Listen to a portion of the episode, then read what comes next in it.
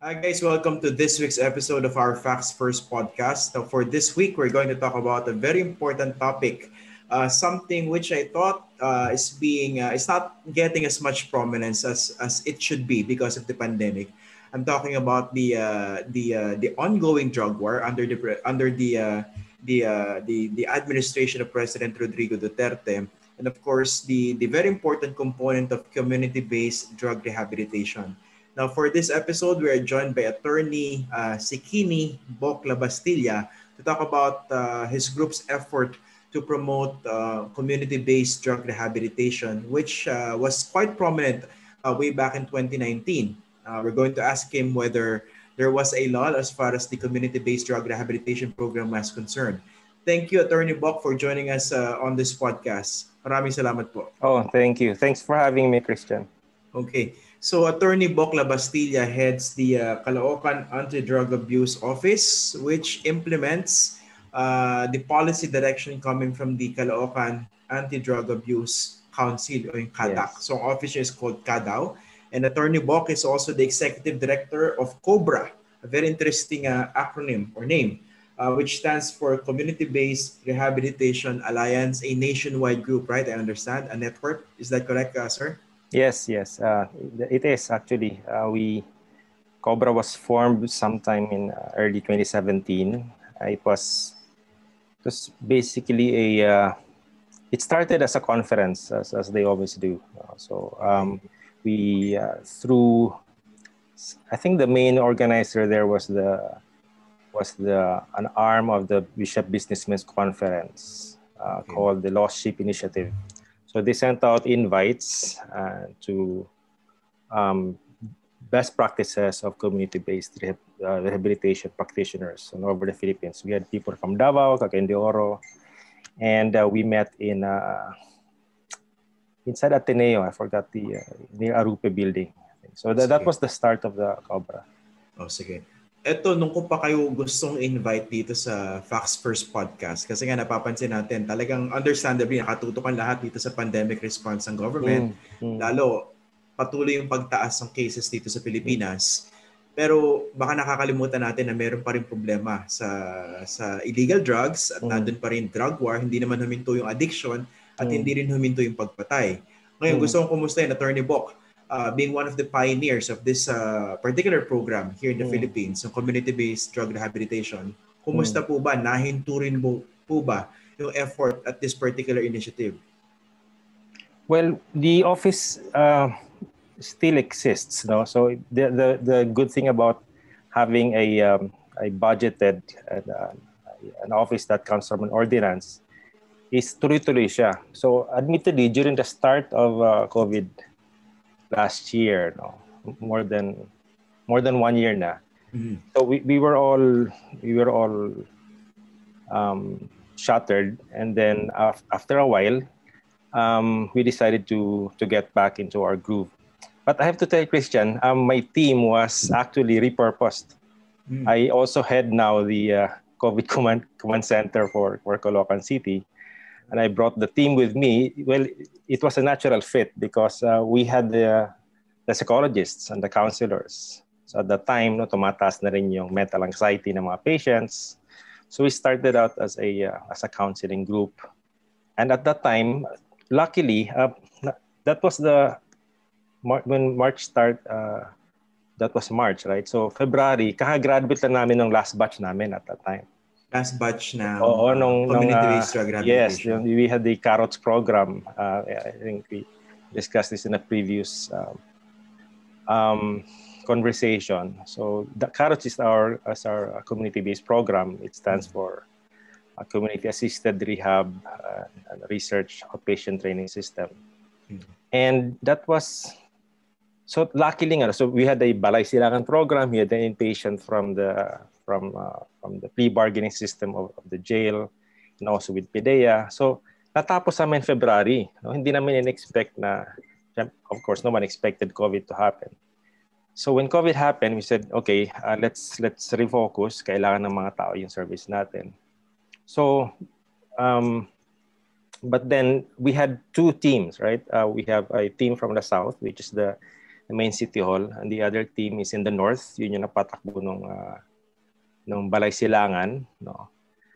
So the team from the north, uh, basically, nag, nag ano muna, so we, we had to find our, our our, our way, and then we said, um, we, we we met, and then we said, can we do this online?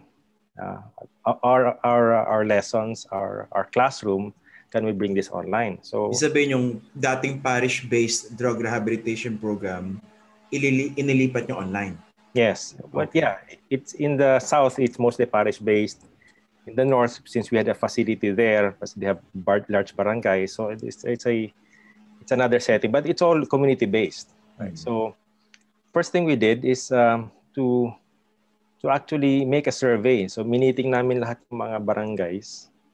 And before that, we we sent out a survey. Uh, ilan ba sa inyo yung merong capacity to to host um, uh, Zoom meetings, for instance, or at least have people go there to your to your barangay hall and attend Zoom meetings. Kasi we, we recognize we, we we made a survey among our our uh, our, our parang students namin in the program, and like more than 80% didn't have their own uh, you know access to Zoom. So they had their cell phone pero pang text lang talaga, no? Text tawag, wala silang Zoom.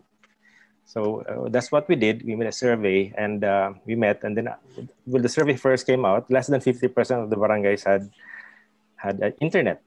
Right? So they said uh, we have to we have to step up your game, hindi pwedeng tawag-tawag lang. So we said can we meet a month later?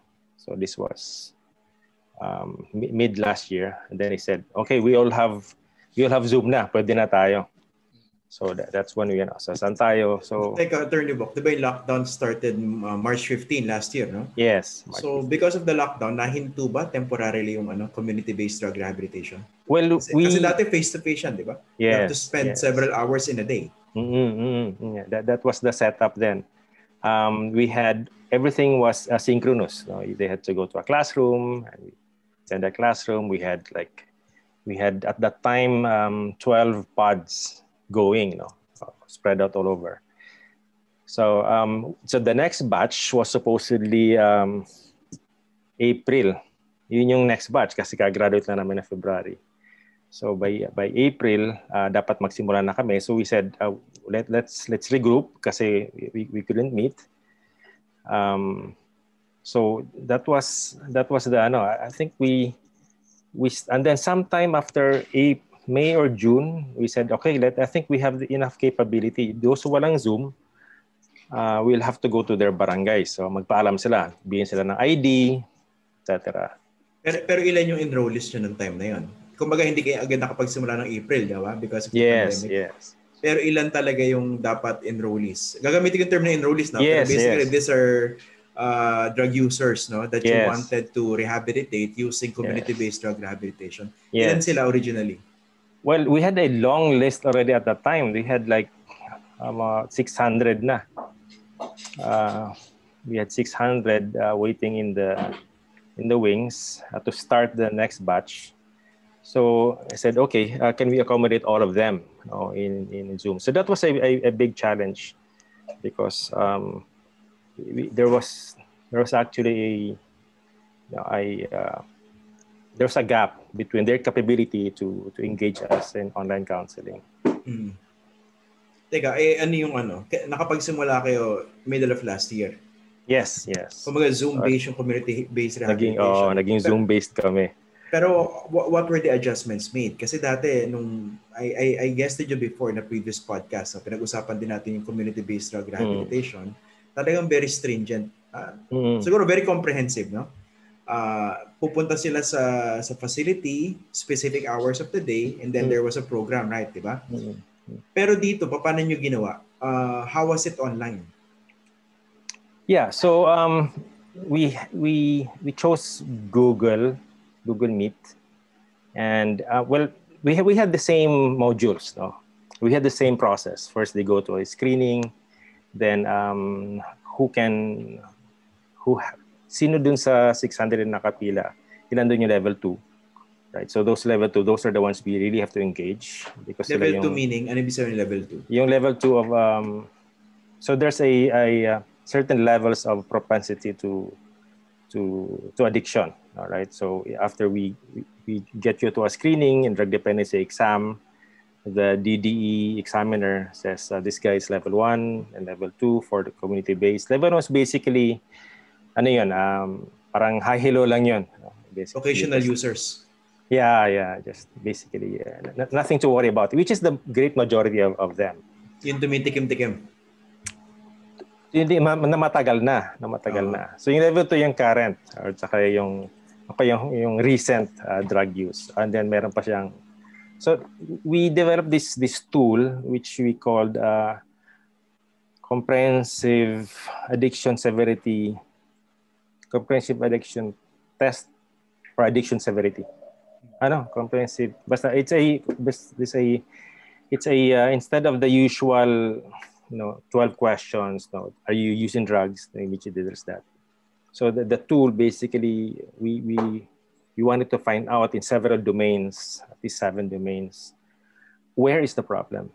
We did not presume that there was the drug was the problem. So we we the, the tool would ask where is the problem? Is it is it uh, lack of jobs? Is it lack of is it economic lack of uh, dwelling?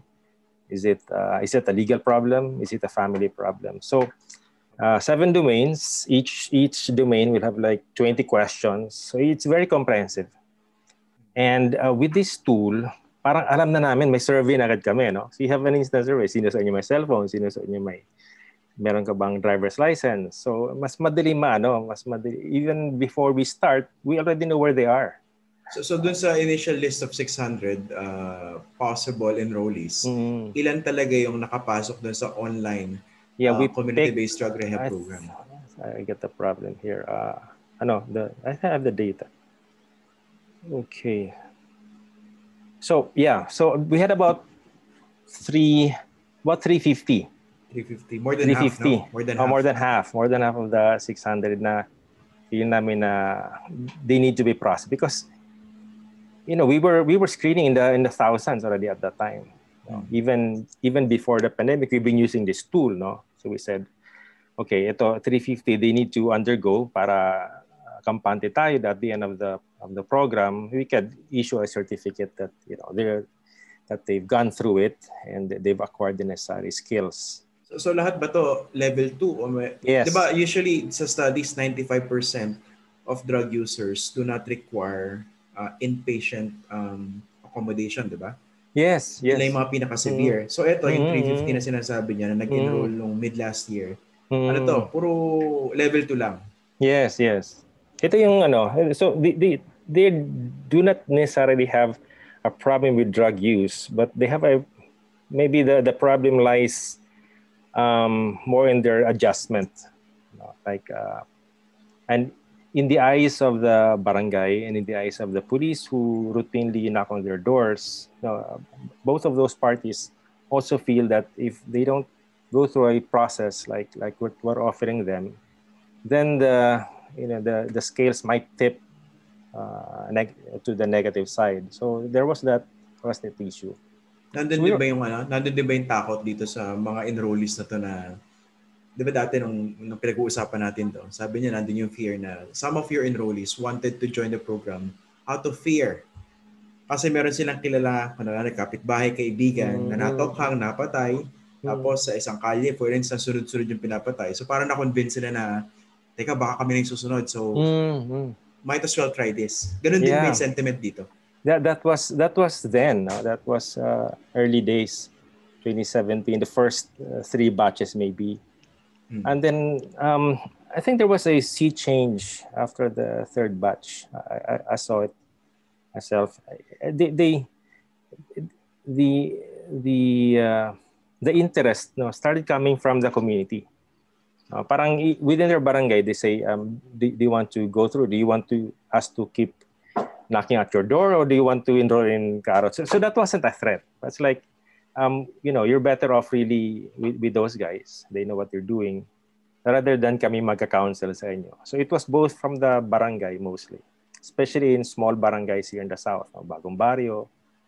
Uh, the relationship between the drug user and the barangay captain is is, is quite um, is, it, it's not it's not intimate but they're more more than a nodding, you know, um, acquaintance. Hindi, hindi na yung uh, antagonistic or Hindi, based no. on fear, no? Dati kasi No. takot eh.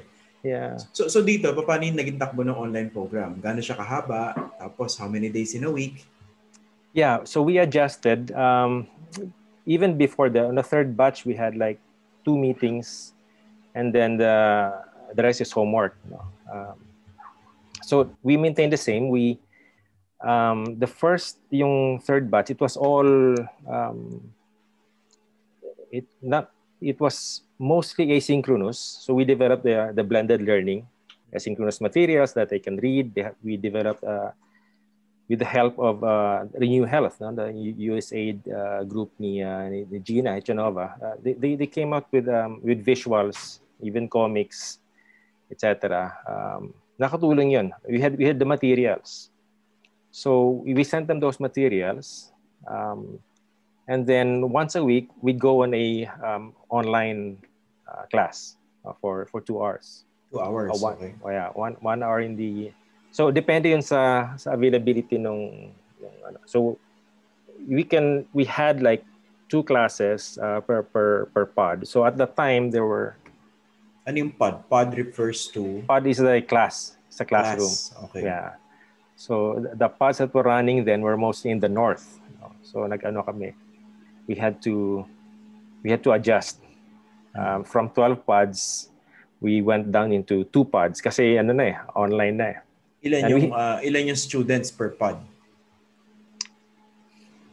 per section we had uh, the usual uh, at that time we had maximum 30 30. yeah Ah, so hinati-hati niyo yung Cut it 350 into Yes. different pods. into different pods Tapos every week, one to two Section. hours. Yes. One hour, two hours. Ang, ano, per ang- section so we had Per uh, section.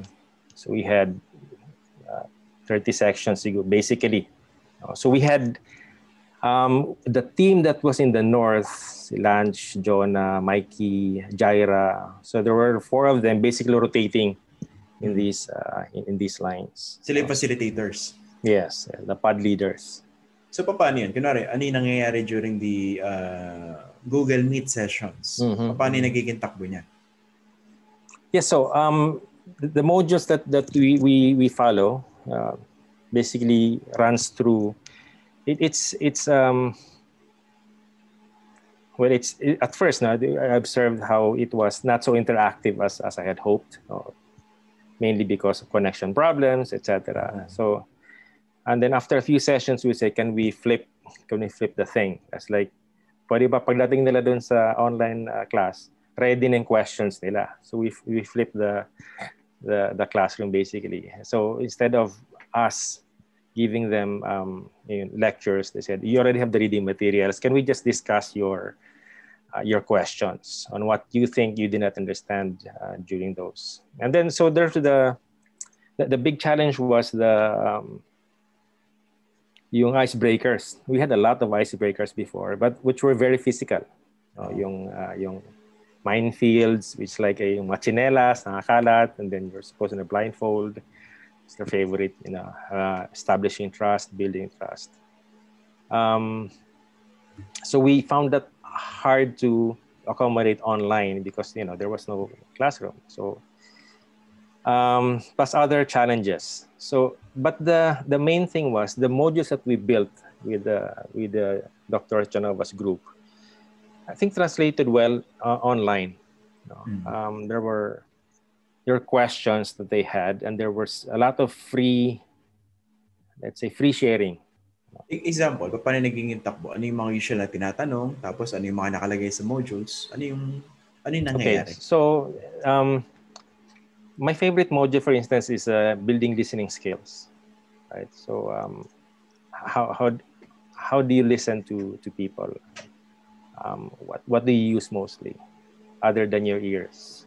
Uh, then then you look at the body movements. So Mm. the, these are questions that we we try to elicit from the answers of which would be coming from from each of them. So for instance, if you have this uh, this screen uh, so like uh, 20 people there. So like, okay, can we, can we split the can we split the screen into two groups? So ganun yung nangyayari.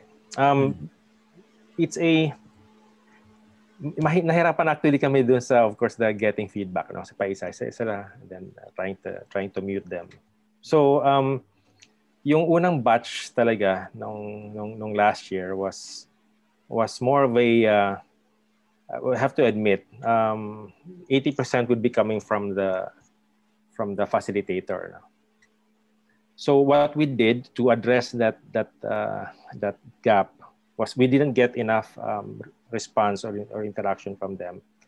Was we towards the end we scheduled now a face to face no we completo din the acrylic. Kasi by that time patapos na rin yung uh, yung EECQ no?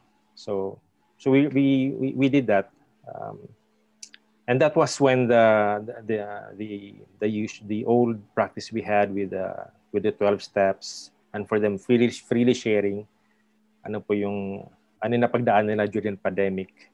Has there so, been any any so change? Yung, so yung program online na in-adjust nyo, gaano kahaba siya in all?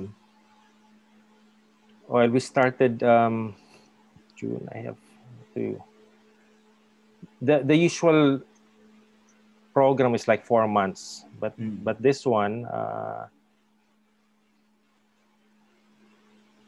it, it started with the, the second batch. No, no, the, the batch before the pandemic is batch 6. Ito yung February na graduate, no? Yes. No, that was batch 5. Batch 5. Yes. And then uh, tumagal na siya and then we we started we started uh, in, in June and we we that went on for 4 months. And then after that, we had another another batch um, which graduated just last month, uh, March 19.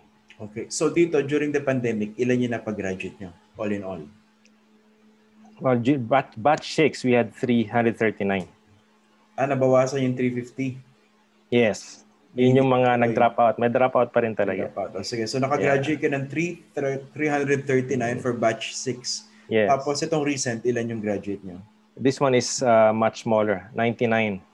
99. 99 yung, yung batch 7. Pero kahit pa paano, we... nakapagpag-graduate kayo, no?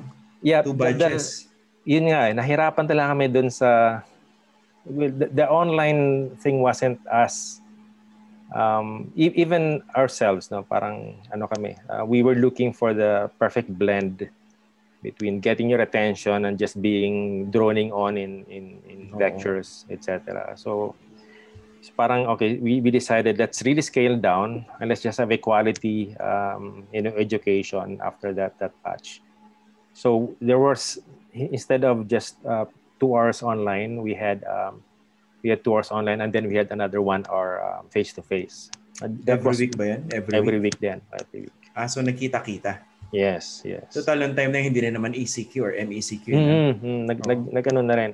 But Pero what's, hindi, oh. what's really, I, I found the, that it went beyond Caloocan. Um, uh, like uh, friends and even uh, and office mates would say, I, I have this problem because um, friend of mine is from Bulacan and there's no prob- there's no program like this in, in Bulacan. Can they can they take up your class? You know, online naman kasi, no? Online, oh. So kahit yung nasa ano, sabi ko, So yung, in fact, yung last batch namin, naging dalawa na kami. Uh, nagkaroon na sa Bagong Barrio, then ako na sa, sa, sa North. Then I said, well, it was it would have been better last time. Pero would you like to um, if you if you if you like enroll ka pero na meron ng face to face this time sabi niya sure just give me a ID so I can get through the the police in uh, in Bulacan just to say na pupunta ako ng ng, ng Caloocan no so ano kumalat siya kumalat siya um, and even recently someone from Baguio hmm.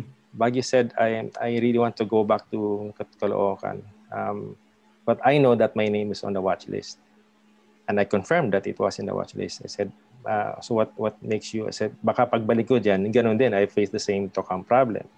Sabi ko, we have this, you have this uh, online program. Would you like to enroll? Sabi niya, sure, I'd, you know, I'd, I'd very much like like that. So these are professionals, no? Hindi hindi sila the old um, the old demographics, no? The uh, one is the is an ophthalmologist, the other one is an engineer, well, well employed. Sino taga Bulacan? That's the engineer. And then the Engineer yung taga Bulacan. Ophthalmologist yes. yung taga Baguio. Oo, oo. And then they got wind of this online program. So mm. nag-enroll din sila. Yes, yes. Part sila ng ano, nung batch 6 o tong pinakahuli? Nung, nung pinakahuli, the engineer is uh, is uh, batch 7. In 99, nakagraduate siya. Yes, yes. Yung Tapos, officer will, will, will, will just be starting. Batch 8 na? Batch 8 siya, oo. oo. Ah, okay. So ibig sabihin, isa to sa mga advantages, yung mga isa sa mga buting na idulot ng online. Mm-hmm. Pwede na siyang hindi limited sa mga taga-Caloocan. Yes.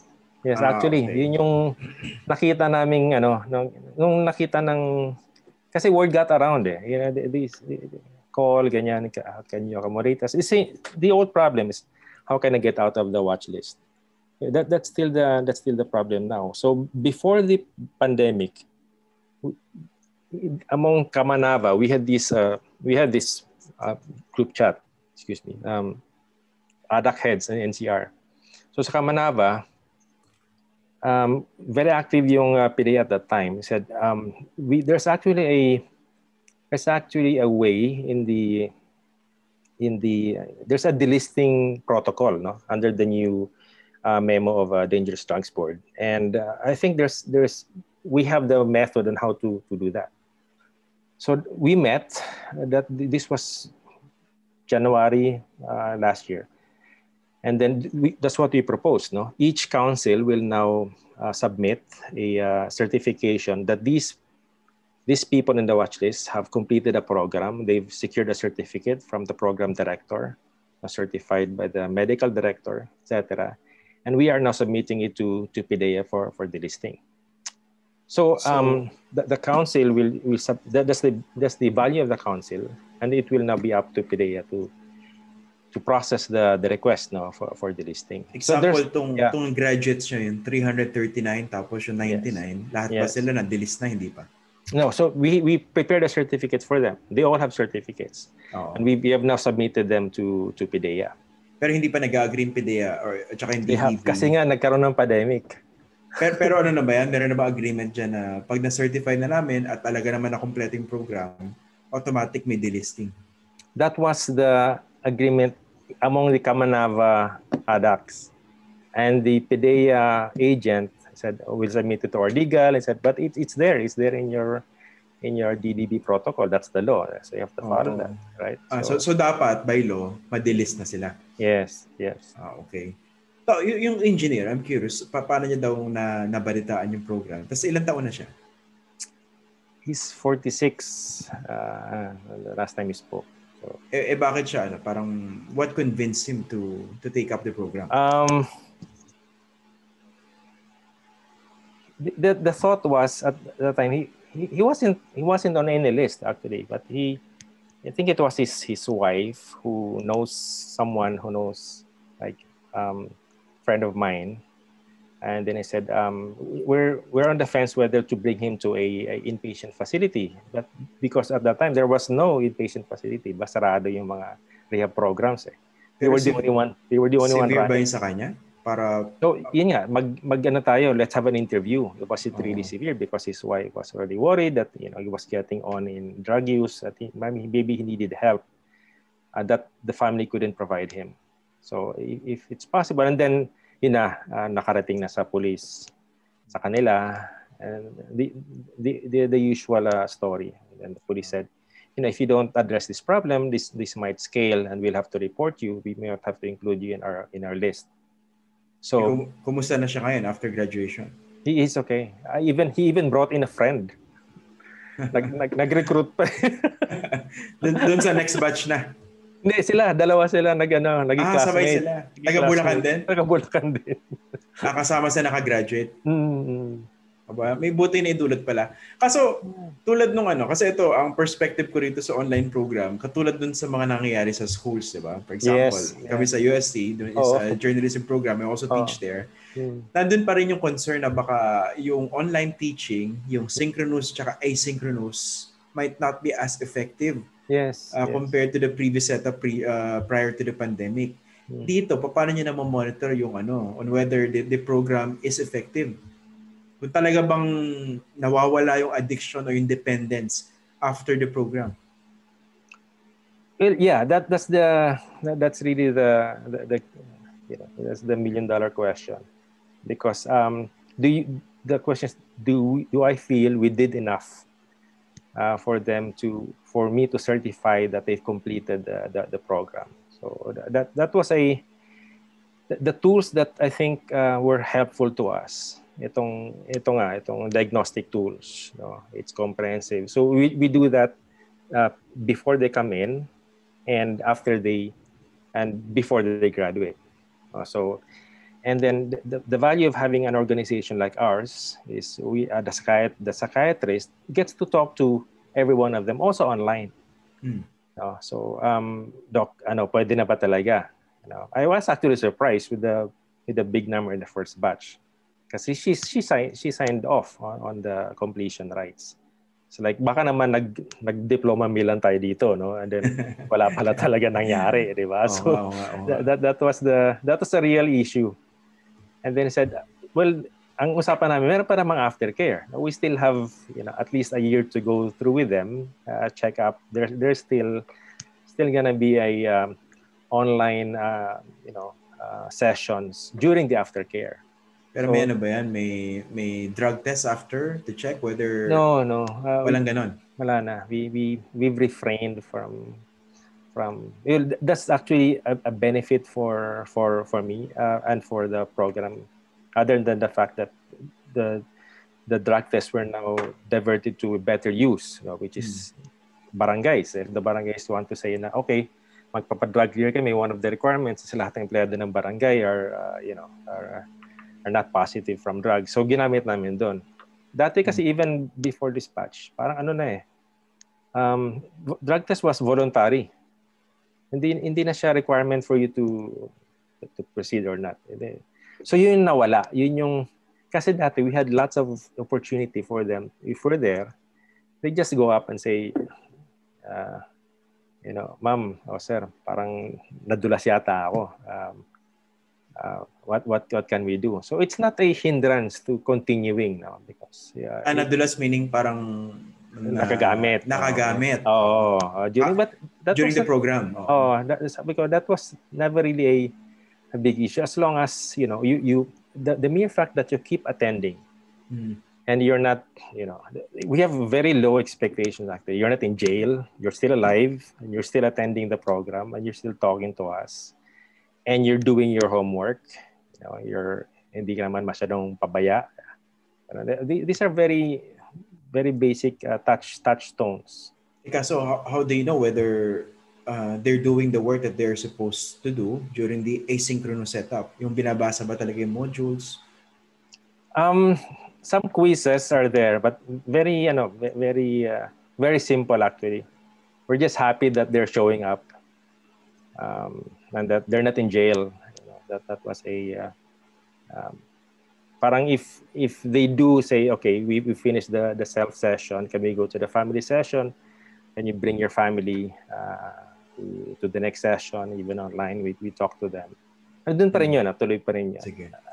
Ito, uh, of course, tinanong ko yung mga concerns because of yeah. the online setup, no? Kwentuhan mo naman kami tungkol dun sa ano, success stories talaga.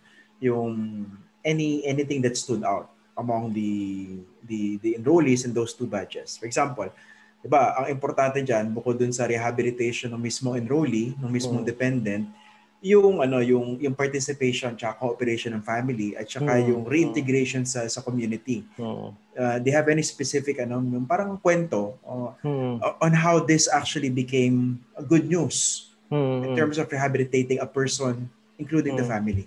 Mm. Yeah. So, well, I my I've, I've actually been unlike the the previous batches. You know, my, my personal involvement was not so much, except for this engineer again in in Bulacan, because that he came to me personally, and how how how I met the family even before he got into the program. Gaano raw ba kalala yung ano previously bago siya nag-enroll? Gaano uh, kalala yung situation nila? He was mixing eh. Um, he was both getting into alcoholism and also um, and and getting on tumataas na yung shabu consumption niya. I think at the time nasa ano na sa 1,000 pesos per week, which is not mm-hmm. so high. But uh, compared to the other enrollees mataas-taas na. So he's using, he was using like uh, once or twice a week. Not really binges, but it, it was being problematic kasi the first thing we we try to address is you know mag-clashing yung drugs niya eh. You know, upper tsaka downer. Alcohol is downer and uh, meth is, is upper.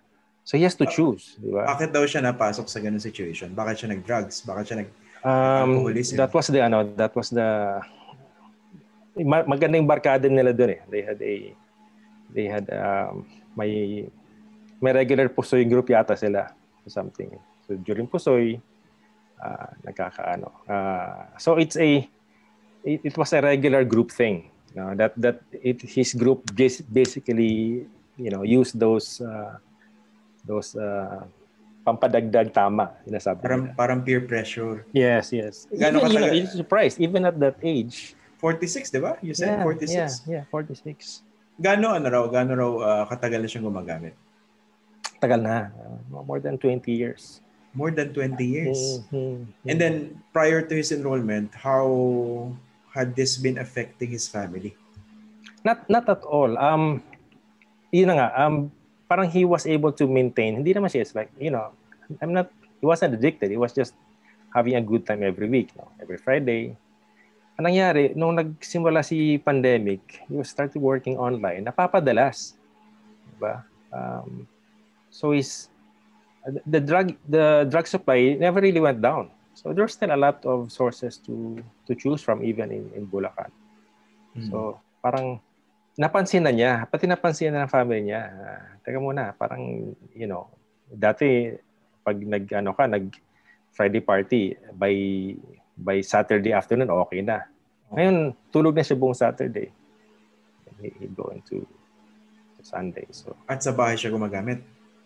Yeah, yeah. Dati, dun sa Pusoy Group? Yes, yes. Il- ilan ba ang anak niya? Marami. Uh, but all of them were basically just ano na, nasa, okay. nasa iba-iba na. So, so what finally convinced him to Yun, the, the combination of, of the combination of, of the of the wife you know, coming to coming to us and then si uh, si police mismo uh, becoming interested in in him personally. Uh, kasi, natunugan na siya ng police. Oo, natunugan na. Oh. So nandun din yung fear, may takot yes. na rin. Yes. Okay. Pero uh, okay naman yung family nila. Kumbaga, middle class, yeah, well yeah. off. Yeah, they're all working. Um, lahat sila, even the kids are have are are, are well well employed. They they they married early. Oo. Um, so it was it parang yun nga eh, one of our one of our walk-ins. Now we didn't have well, we didn't have to reach him eh. Wala hindi kami kumatok sa kanya anything at all. The uh, yeah, other than that story, um I wish I I but my, my personal my personal project here actually is uh, is yung ano nila no uh, when they complete when they get their certificates what happens because they go through that experience uh, it's it, for a lot of them um, bago yung ano eh bago yung approach eh na okay for four months it was quite intensive especially yung for the pandemic. So we started finding champions among each batch among each pod and then see if you can represent your pod in a uh, in, in a uh, we we still not sure what form to or organizational form to take. Is it a cooperative or an ngo maybe ngo because eh, remember that that girl i told you about uh, uh, Karen. Uh, yeah, yung una. Yung unang-una. Yes, yes. Oh, yung unang-una. Na, nakausap ko siya mga 2 to 3 years ago, I think. Uh, With Father Filoni, di ba? Yes, yes. Yes, Father Filoni. Um, yeah. Um, so, can we develop a, uh, a, a female, uh, a cadre of female graduates? Mm-hmm. Yung muna, that would be your talk. Pero as far as I'm concerned, it should be like a Carrots Alumni Association. Mm. Like uh, NGO or or maybe a co-op, but it should should be an NGO where because we have a model in uh, in Cebu, you know, Cebu City. I don't know if you've heard the group uh, I Do Care. I, Do Care mm, is a I Do Care. Uh, yes, yes. So the, si Panky has been a a uh, um, they've been interacting itong grupo. Sabi, can, can we do something like that? Kasi sila, di ba, they, they're health workers, health advocates. So that, that's my, that, that's, um, that's I think the, the next the next work here. Um, really group them together and see if they can organize themselves. You know, uh, start a business or start Ah, a To be more productive. yes, start Members a of society. start a uh, start a bakery. I, I don't know if you t- I told you about the baker, right? Hindi pa. Si Dodong. Hindi pa. So we had this we had this baker. He he, was employed with the he used to work for Gardenia. So magaling siya gumawa ng- ng- tinapay. tinapay. I met him in one of our jail visits. Beside him to si Dodong eh. And then um binilan siya ng ano ng warden ng ano ng sarili niyang equipment. So he can bake bread for For the inmates. for the inmates, uh, for the PDL. And then even for the So binigyan na siya ng ng assistants. Para being a master bake baker, he had like three or four assistants. And it, it became lucrative that he, they even started selling pandesal outside of jail. Yeah. So, Sa Cebu daw, sa Cebu. no, no, here. Dito. In Caloocan. Ah, kalaw Caloocan ka. Kasi inabangan ko to kasi talent eh, di ba? Inintay mo lumak makalabas. Oo, talagang tinutukan ko yon. He wasn't involved in drugs. He said, tutulong ako dun sa ano nyo. Kasi, magte-train na lang tayo ng mga assistants so we can start our own bakery. Right? Mm. So that was the the idea. And um, Ah, so, so yung mga ibang graduates ng program, ng community-based drug rehab, Yeah. naging assistants na sa bakery. yes, you know, basically Ah. apprentice, di ba? We, we start the parang gayahin namin yung setup niyo dun sa sa kulungan. So so Nga, the- nga, nga pala, it's good to hear all those uh, uh, success stories, no? Pero during the pandemic, we, we're, we were looking at the figures, no? Hindi naman talaga huminto yung patayan sa drug war, di ba? Hmm. Ah, ano experience niyo sa Caloocan? Ganun din ba talaga? As in tuloy-tuloy ng patayan despite the lockdowns? Tapos, yung supply ng illegal drugs, hindi rin ba nabawasan?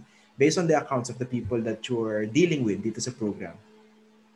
the the supply was there, but I, I you know, for I really I because I saw the the article of uh, Inquirer, I think um, that that uh, killings will continue. Is then I, I I asked the I asked the people on the ground and even well because if you get data from PNP, you won't get any. They've stopped counting, di ba? Yeah, hindi na sila nagbilang. So saan ka kukuha ngayon ng ng uh, ng uh, ng data about that. It's from the death certificates. So we're still collating those uh, those data.